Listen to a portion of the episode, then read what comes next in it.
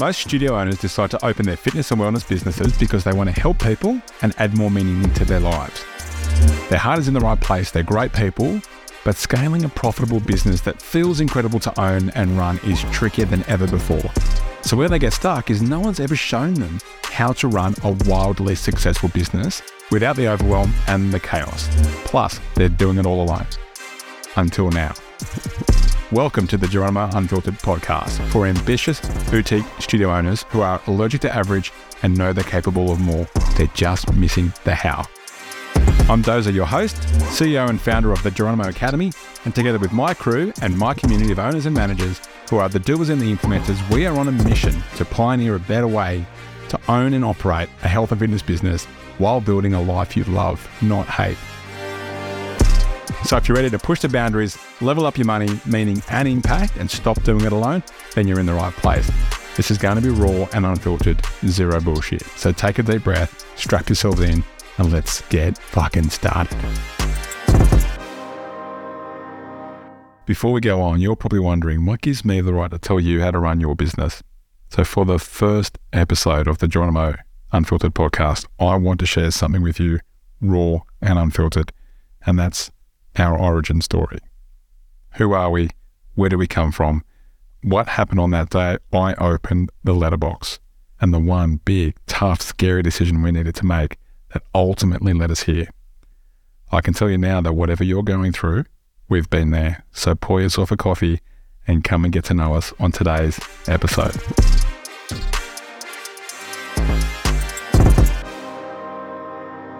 Well, like the origin origin story was when we started our first gym, which was the F45 in Glebe here in Sydney. Previous to that, I was always in marketing, in branding.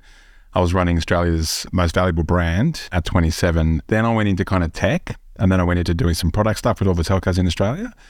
And then um, I ended up overseas because I had a bit of a health scare where I had to have a heart operation and I flatlined through that operation.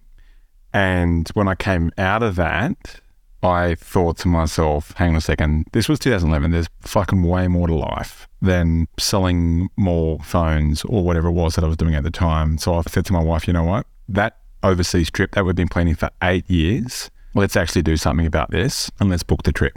Yeah, so we basically had a plane ready to go on Christmas Eve 2011. We said goodbye to everyone and then we booked a one way ticket out and we didn't come back for another couple of years, which is when I lived with these guys overseas in London. So then when I got home from that trip, I thought, fuck, there's like, I want to do something way more meaningful with my life than just doing more of the corporate marketing. Shout out to all the marketers out there. There's nothing wrong with it, but it just wasn't my vibe anymore. So we'll get to that story in a second. You tell your bit and then we'll. Then it links yeah, up. And then it links up. Yeah, so I left school. I thought I wanted to be a lawyer. Like, shoot me now.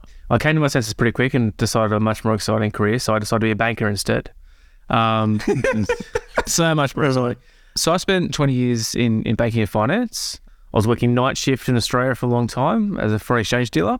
And then I went to the Middle East, went to Abu Dhabi before the GFC. Did a couple of years in Abu Dhabi, did a couple of years in London, had our first child, and then decided to move a bit closer to home for the family reasons. Uh, did a little bit of time in Singapore, and then, yeah, I was just over it by then. 20 years in finance, there was definitely more to life. You know, I had that same issue that Doza had an inkling that there was more to, um, you know, just playing by someone else's rules. Mm. So look, I, I moved home with the family, quit my job, didn't really know what to do.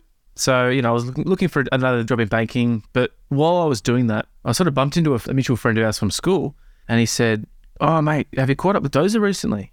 I said, No, no, what's up? He goes, Oh, he's like, Shit, man, like, have you heard about his heart? I said, No, I haven't. Because yeah, you better give him a call. So I was like shooting myself, right? So we caught up at a local cafe. And Doza like walked in, strutted in, big smile on his face. I'm like, uh, uh, even to be like really sick. Like that. He goes, ah, that's fine. I'm just taking a bit of, bit of sick leave off. So obviously he explained what was happening with his heart, but we both realised that we're looking for the next opportunity outside of the careers. And Dozy goes, you got any ideas? I said, look, yeah, look, there's one thing I've been kicking around, but you probably haven't heard of it. And he goes, yeah, yeah, me too, same same thing, but yeah, you, you probably haven't heard of it. And then we said, oh, what is it? And like on three, we both said F45. We're like, okay, And this was 2013. 13. Yeah. This 10 years ago. No one had heard of it. Yeah, there was just a handful, a handful open. It Would wasn't it work? Yeah, it wasn't the thing that it, that, that it is nowadays. And we're like, yeah, look, why don't we do this thing together? See how it goes. Do you know what we realised was like when I was over in London, I was doing CrossFit pretty badly, but I kind of looked around the room and saw all these members there that were paying I don't know how many squid. But I was thinking to myself, like, I just watching everyone warm up, and like every time I would like come back for a session, there's more people in this room, more people in this room, more people in this room. And it was pretty expensive. And I thought to myself, hang on a second. And then suddenly, like, they all started wearing the same shoes. And then they all started taking the same fucking fish oils. And they started taking, they were eating, they're always eating paleo. And then, like, the CrossFit, the games, that they were talking about the games. And then we hosted a streaming party. And this is probably where the entrepreneur in me started to kind of like pick up on some things. I was like, I didn't know anyone, but my wife and I decided to host a streaming party. You get a couple of fucking, we're just complete random Aussies. Come to our place and we'll do it there. I was doing like market research. So I would, just ask them all these questions about why they're at this gym paying all this money. And um, they said that they didn't even really care about the training, it was just about the community. And I thought, that's bloody interesting. Like back home in Sydney, like no one's doing community stuff back home. So I started looking around at that time. And so when I saw the F45 thing pop through, I thought, fuck, this could be it. So then, yeah, we, yeah. I was going to open 20, Doze was going to open 30. Just a, yeah. And we settled on one. And thank God we did because we found pretty quickly we bit off a lot more than we could chew, even with the one. Even that day that we came home and told our wives that we were opening a fucking gym, they would have thought we were just, yeah, just crazy. Mm. And they still do. Yeah. But we just thought, like, wouldn't it be great to create a space that we'd actually want to be part of as a member, right? Because neither of us are certified. Neither of us, I mean, like, we're trying our best, but, you know, we don't look like fitness models, obviously. Yeah. And we're just not even from that world. So we thought, like, let's just have a crack because at least we'd have a good story when we're 80 years old. Mm. So we opened on December the 6th, 2014, and made every bad decision a owner could make. Yeah. You name it. You name it. We did it. Yeah. Everything. Everything under the sun. Because when we got into it, we went into F45 for a reason. It's easy to look back now and think, oh, you know, we, we picked the trend. We certainly liked the concept of it, but what got us is that we're buying into a franchise, we're buying in, or was a license back then, we're buying into something so we didn't have to figure it all out ourselves. I had a full time job by then. Doza had a full time job. You know, it was meant to be, for us, it was meant to be a side hustle, a bit of a passion project while we figure things out. So when we bought the thing, F45 was brand new back then. So like we signed the paperwork with the guy who ended up the CEO of the company. And his pitch deck was a, a P&L graph with like, yeah, it's, it's easy, guys. You're just going to get three members every single week. And in, in six months' time, you're going to be full. And this is all the money you're going to be making. And it's, it's easy. So we're like, great, that sounds good. We don't know anything about business or gyms or anything, but how hard could it be, the right? graph looked great. On the numbers sky, the graph looked great. I gave it the, the tick of approval. And we walked in and we're like, where are all the fucking members? What, what do we do now? For the first few months, like we would create fake profiles in MindBody, like the gym membership software, just to pretend that there's more people in the class. There, wouldn't, there was no one there, man. Mainly our wives. It was, yeah. So somehow we um we just kept thinking, okay, well, let's just do what the other gyms do, right? And then we tried this, and then we tried this, and we tried their way of doing things. We tried their way of doing things, and it just nothing was kind of really sticking. And then we stopped and thought to ourselves, like, hang on a second, why are we trying to be like other gyms? Because for a start, people hate gyms, and mostly, mostly gyms are broke. So we fumbled our way to, you know, about 200 something members. And that was the level that HQ always said that's all you need to get to. But, you know, it sounded good in theory and in that kind of Excel spreadsheet. But then you're looking at the bank account, there was nothing. Like there wasn't, it, it wasn't enough it wasn't enough. And we'd already gone through our first head trainer kind of stealing from us and normal shenanigans that everyone sort of has to deal with. But that was really important for us to go through that growth cycle as well. But then something really happened just after New Year's Day, after we've had the gym for about two or three years. Coming up, yeah, it was coming up to three years. So, like, the context here is those first few years, like, and like, a lot of owners still think this, I'm sure right now, is like, you kind of tell yourself a story. You go, oh, look, I'm not making any money this month, but you know, there's a good vibe or it's we're doing okay or like you just you're working bloody hard and the story you tell yourself is that look, it'll come through next month. Next month. Or you've got the yeah, you've got the BAS or the or the, the land tax bill. There's always something which means at the end of the month you're either going a little bit backwards or there's nothing to show for all the hard work. So look, we're kidding ourselves mm. those, those first couple of years. There's a lot of work. By then Doza had quit his job and, and he'd gone full time in the gym. So we had a lot on the line. We had to make it work. And yeah, there just wasn't that money just wasn't there in the bank account at the end of the month. But yeah, it didn't really dawn on us until, you know, I remember I was in Bondi and Doza sent me a, a photo. Thank God he did it. But we had his letterbox that we never opened. Never. Eh? Never. And for some reason, on New Year's Day that year, Doza was possessed to open the, the letterbox. And he found this letter and he, he just took a photo of it. He goes, I think this is, this is a bill or something. Can you sort it out? So I get this letter and it says, We're doing a review of your rent because your lease is up at the three year point it's going to go up 100%. So your, rent's going to double. You've got seven days to contest it. Uh, Otherwise, as per the Leasing Act or something, it's like locked in and you're stuck with this for the next three years. So to put that in context, I never checked this fucking letterbox. I didn't even know it was there really for like for so long, right? Something in the universe happened where I, I just thought to open it that day. And it was probably on the second day of the seven day period. Thank fuck. Because when I sent it to him, it was like, we have to do something about this. The blood drained out of my face. I'm like, oh God, man. Like, this is, That would have been it. yeah, that would have been it. That would have been it. It was a real point where we had to make a decision about what we do here. And it was a real moment where, like, I remember coming home through the previous winter and we weren't making any money. And I was too scared. I didn't know how to tell Michelle, my wife, who was pregnant at the time and we were in our new home that we've got a big mortgage for. I didn't know how to tell her that I think we're broke. So I didn't. And this is before the rent doubled. Yeah, and backed ourselves. So when this letter turned up, bang, and it was like, fuck, okay, we've got to do something here. So we both didn't sleep for two days, and like Benny was like, oh, we'll take it to the courts and we'll do this. And I'll go, okay, but like either way, it will go up at a certain level, and we're going to fight how much it, it will increase by. But either way, it will increase. We know that it will increase. So either way, we need to make a decision, right? And so we looked at each other and said, there's three ways that we can respond here. The first way is we can retreat and shut, right? The second way was nothing, like we do nothing, and then we just accept the 150, which was the new rent. Or the third way was we decide to turn this into a defining moment, and then we just take massive action towards it. And maybe, what if this was the best thing that ever happened to us? So we thought, there's no fucking way we put all this effort in. I got Lloyd out of my previous work, so I couldn't go back there. You were fucking Jack of Banks. So we thought, let's take option three and let's fucking go hard. So we said, okay, the plan is you go take the guy to the courts. And he took that angle. And I had to figure out how we find 100 members in the next five minutes, basically. Otherwise, we would toast. So you took old mate to court. I did I did my bit. So yeah, we got it down in the end, but yeah, we knew that was going to be a process that was going to take, you know, six, eight, 12 weeks, whatever it's going to be. So like it's a sort of bought of the time and the headspace just to just to like roll the dice. It was like literally our last roll the dice. It's like, what are we going to do to come up with a plan? And like, bear in mind, we'd been in business for, for about three years by that stage. So it wasn't as simple as a, a wobble board on the corner or some flyers in the bloody, the shopping center. Like we had to like, we had to do something drastically different. So this was 2016. So the market was very different to in local area marketing back then as it was now. Like when we opened up, it was all about, yeah, do a flyer drop, Um, Groupons. group, oh, do a Groupon, yeah, Disgusting. two week free trials. Yeah. You know, like back then, like you had to be an average owner and hang up an F45 challenge banner and and 30 people would sign up. But all that kind of, you know, some of that initial momentum had, had gone out of the market. So like it was to find 100 members out of nothing was, yeah, we had to do something different. So this was the point where, like I said earlier, this was the point where we reviewed what we were doing. and was like, hang on a second, fucking, why are we doing it like this? Because the other gyms do, it, because we got told to by HQ or something. And it's like, it doesn't fucking work. We're not making any money on this bit here, and everyone else is broke as well. So that night, I remember, for those that have seen Jerry Maguire, I had a full Jerry Maguire moment that night and stayed up all night and wrote this like manifesto, like this plan, and it was typical, like the theatrical elements. Like it was a thunderstorm outside. It was in the middle of the night. I was upstairs, like tap tap tap tap tap, like just on the coffees.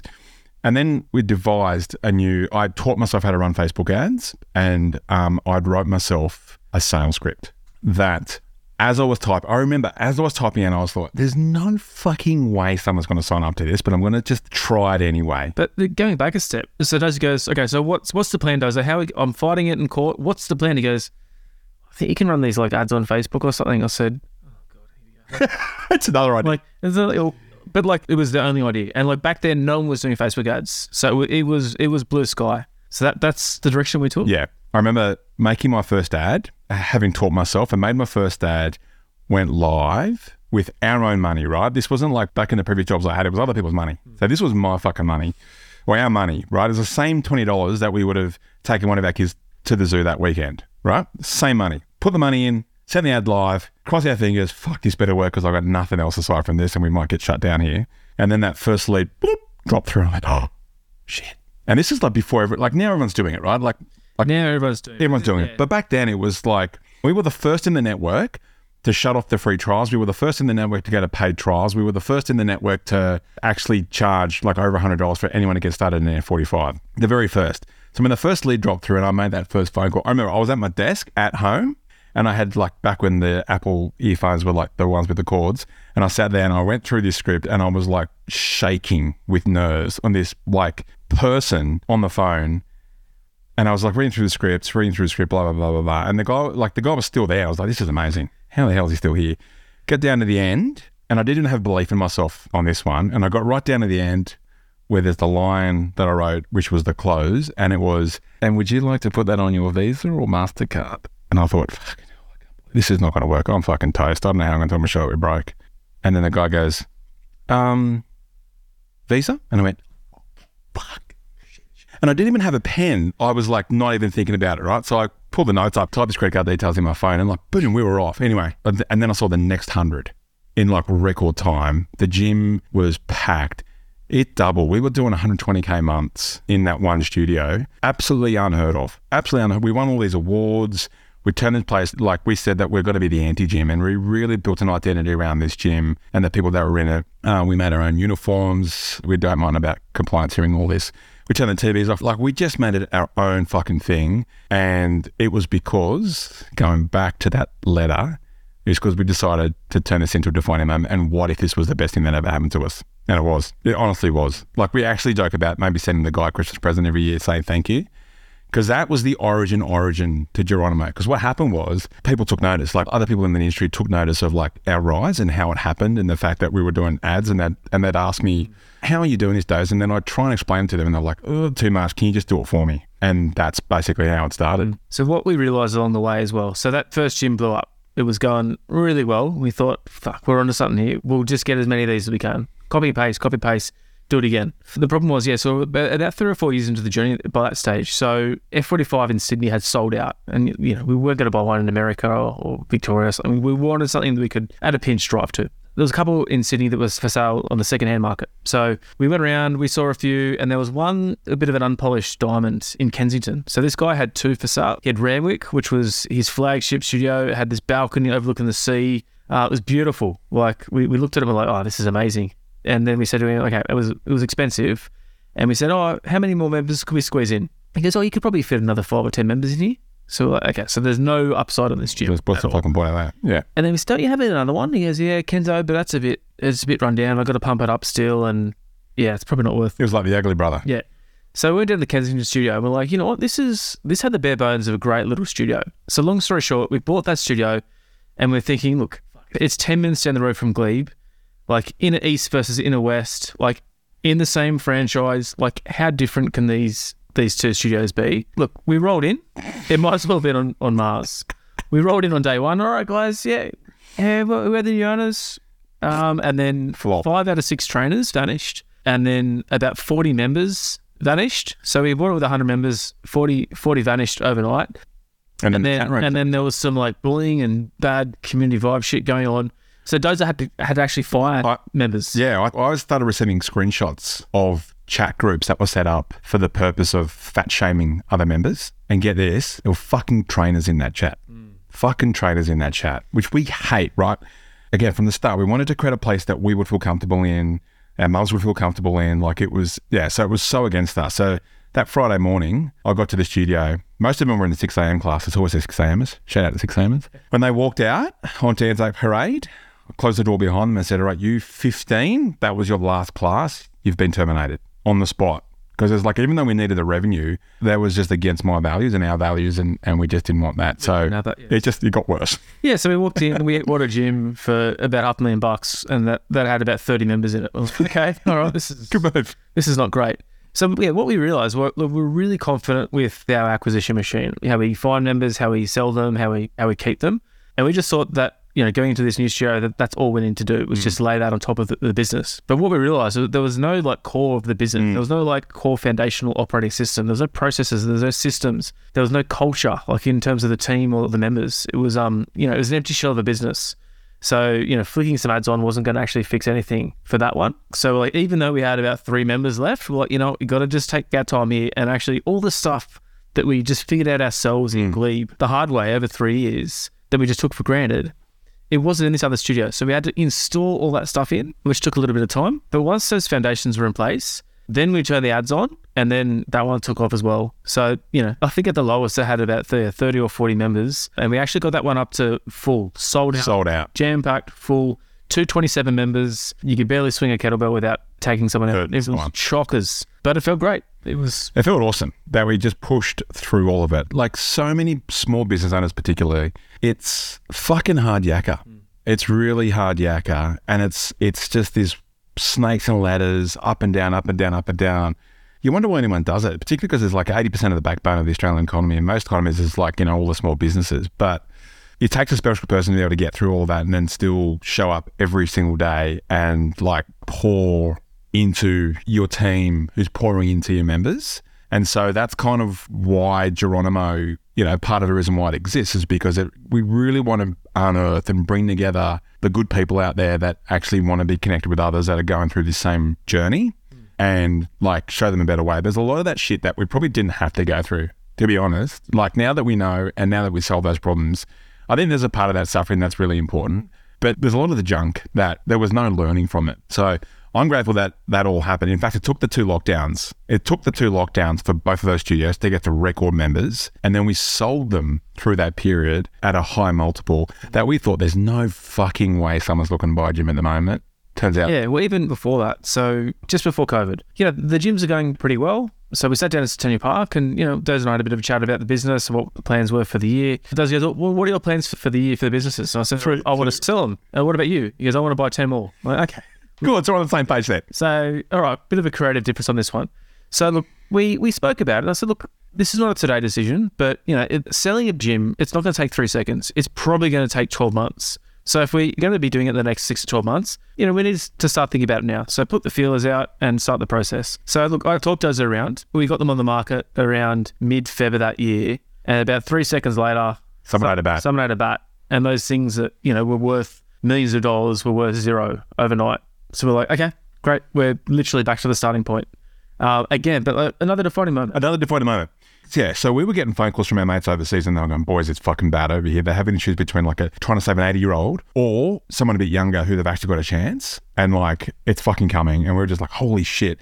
And then we started seeing cancellations and suspensions and it was like an avalanche was about to happen and everyone thought the worst, right? And so I was stuck in a doom scroll, man. Like I was either stuck on news or Tiger King. Was somewhere between those two. That was at that time. And then when ScoMo stood up on stage, the Prime Minister of Australia stood up and said, all right, for tomorrow at midday, gyms are closed. That happened at uh, on a Sunday night, and we thought, "Fuck, there it is!" Like the news that we'd all been hearing, this kind of like rumor that that was going to happen, just got announced. And the same thing, we called each other up and said, "There's three ways to deal with this. We either retreat, we do nothing, or we decide to turn this into a defining moment and make this the best thing that fucking happened to us." It's always a third. It's almost a third From- price. But you're like, from the, the temptation was there because all, all the owners were like, you know, we're going to lobby the government to stay open because we're essential and this and that. We're like, you know what? Like, good luck with that. Like, that might work. It probably won't. But what a waste of time and energy to Mm. like to choose that option. So the next morning, I come into the Glebe studio and it felt like a fucking funeral. People, were- like our members, were walking in. I was like, "Sorry, Doze. Sorry, Doze. Sorry, Doze." I didn't even know what to tell the team. Like they obviously were watching the news and they were like, they knew it was happening as well. So I had to, like, to be honest, and no one's probably ever heard this before, but like, I had to completely make up stories to pretend I was way more confident than I was in front of the team. That we've got it all figured out. We've got it all figured out. We know what to do. So we all sat together after the last class happened, and there was like three people in it. Was just like us and the team. And I said, you know what, guys? We're going to fucking do this. If our members, if they're not getting the hope and the belief out there, they have to get it from us. If they're not getting it from us, then where else are they getting it from? So it was never about the trainings. Like we need to be there for these guys. We don't know how long this will go for. This is like a race with no end. We're going to make this a defining moment and we're going to make a statement. So even though ScoMo was going to shut us off at 12 o'clock, our very first online class, we went live at 11 a.m., one hour before we were being forced to because we wanted to do it on our terms. And for the throughout the entire lockdown, that 11 a.m. session was the most popular session. There was just something about that session because it was like the start of it. And we carried the entire suburb, like wasn't just our members, you know, the entire community through that first lockdown. And as stressful as it was, looking back on it, I actually really fucking love that time. We just became something else. Yeah, it really galvanized the team. And yeah, as Des said right at the top, like it was always about the community. And this was our chance to like, we didn't have the four walls. The only thing that we had was the community. Mm. And yeah, people got around it. We kept half of our members paying us something over lockdown. And a lot of them said, guys, just just don't turn me down. Like, don't turn me down. Even if I can't train, I want to support. because they wanted to do it for each other. They they realized how important it was for it to stay open for each other to go through that whole social distancing and everyone can you know isolated. So yeah, each other and the team as well. Yeah. You know, like we kept all our stuff on at that time. yeah. So through the two lockdowns, Well, yeah, well, coming towards the end of the first lockdown, and this is when Gladys was still around, and and she was posturing that this lockdown was going to end. We knew that the entire market had lost every single one of their gym members. We knew the entire market had their ads off. We're like, this thing is wide open for the taking. We need to get in there. We need to get, get in there first because it's going to be a bloody free for all. We can just scoop up the market land grab. absolute land grab. We can just scoop up all these members who have been like let down by their other gyms and just dominate. So as soon as Gladys was hinting that there's going to be some kind of opening coming soon, Does is like, okay, we're, we're on here. So we again we made up a new product. I think we're selling deposits to get back into the gym whenever it opened. And because everyone was just sitting around at home all day doing nothing, they couldn't believe that a gym was calling them to offer them something. So they're having great conversations. People were committing. They were so bored at home they'd sign up to anything. So eventually, it was maybe three or four weeks later when we got the opening date. We actually opened both of our studios full to the brim straight away. record numbers, record profit, record everything. And it's because a couple of smart moves like that. But I just genuinely think it was because the wider community must have seen that we didn't stop. Even though we were, like we said, we, we're not shut, the doors are closed, but we've just moved the party online. Like we just did not stop for the entire community, like broader than our members. So I think that was the kind of like the delayed, I guess, payback, I suppose, you know, the reciprocity from the community. In the background, Geronimo had been started up in the background. Doza, it started out, he did a couple of photos for a studio and then did a little bit of work with their team on some stuff that, you know, that, it, that he was doing with our team. So Geronimo, it, it had started by then, but it was it was a very different beast to, to what it is now. So yeah, we're coming out of lockdown. We had two studios absolutely cranking. I guess the best thing about COVID was that it actually brought the F45 owners together as well. Hmm. So there was a, a much better community with the owners, and they weren't promoting the champions page. They're actually talking to each other about business, how they're getting, getting through lockdown, what they're doing. There was a lot of chat coming out of lockdown. I was like, oh, how are you going? Oh, not too bad. I'm only down 50%. What about you, Bob? Yeah, not too bad. I'm only down 30%. How are you going, Doze? We're full. Sorry, what do you mean full? Flying. Full. Full, full. As in which studio? Both. Oh, how'd you do that? And then Doza would run through our lockdown exit strategy. And we'd always get yeah, the same two answers. They go, oh, that sounds amazing, but I don't know how to do it. Or they'd say, that sounds amazing, but oh, I just don't have the time. Can you help? And I was like, yeah, yeah, of course. We've got a full team who does this. We didn't. It was me and a VA. So that was when Geronimo really started to started to take off. Yeah. I remember sitting on the couch late at night and someone texted me and said, Hey, they're talking about you on the Champions page. I was like, Fuck, what have I done now? Which sorry, the Champions page is like an internal Facebook group for all the F45 owners. So I logged on, I looked and yeah, just someone recommended me. And then everyone's like, I just started, like, my phone blew up and I was like, Fuck, we're on to something here. So I thought, yeah, this is um, this is something that we want to kind of lean into, and obviously there's great people out there that I really want to help, like good people. I just want to help good people win. Like we just want to help good people win, and they're out there and they're going through some suffering. Some of it's worth it, and some of it's just not. And the reality is, like most gym owners, most boutique studio owners are overwhelmed, underpaid, and lonely as fuck. So I thought, you know what? Like, this is a really big problem for me to solve, and I'm excited about solving big problems. But the gyms were full. Like, I could probably get another couple of members at both gyms. That just didn't excite me as much as what if we could impact a million people around the world?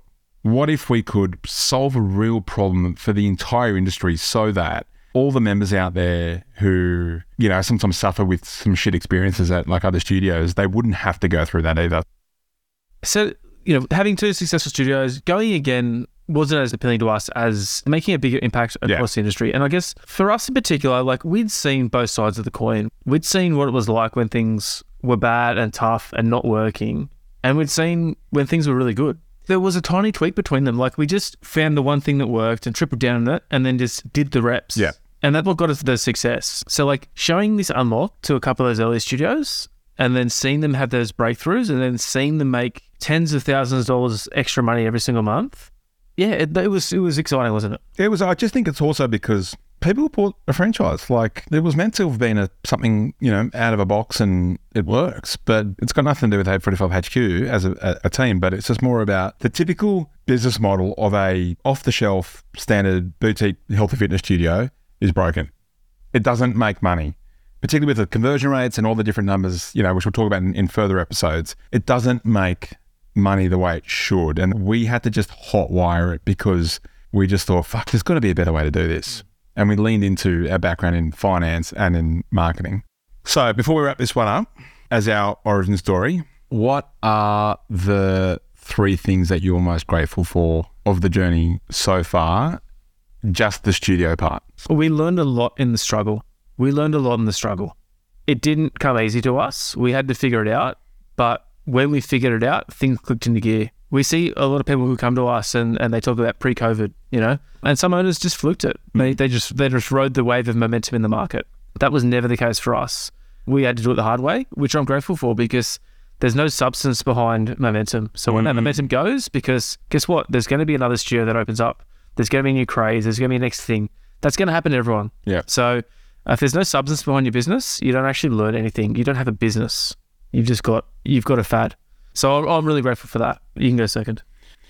I am grateful for the team that believed in us enough to keep following us. And we've grown as leaders. You know, we we have grown as leaders and we've invested a lot into how we become better leaders. But it's it makes it worth it to see because like all the money aside, like the money aside, the members aside, and all you know, like the actual business performance aside, my highlights have been developing the people into being able to do things that they never thought they could. So yeah, I'm really grateful of you know our team members like Sophie who walked in that day as a member. Then you know we trained her up as a trainer, and then we gave her a shot as our captain of the largest F45 in Australia at 19. And you know she took the Glebe Studio through lockdown one and two, and now she's in Geronimo helping change lives all over the world. Anna, who walked in that day in Geronimo in Kathmandu on Valentine's Day, I think three years ago or whatever. She was the very first person that sold me when I interviewed her for a sales role. And now she's turning gym owners and gym managers into absolute like black belt wolves on the phone all over the world. And yeah, Magic, Mike, and just like people on the way, right? Yeah, we've been blessed to have a, a really strong team through the studios and out in Geronimo as well. That, that's been like a really special part of the journey. Yeah, definitely, definitely team.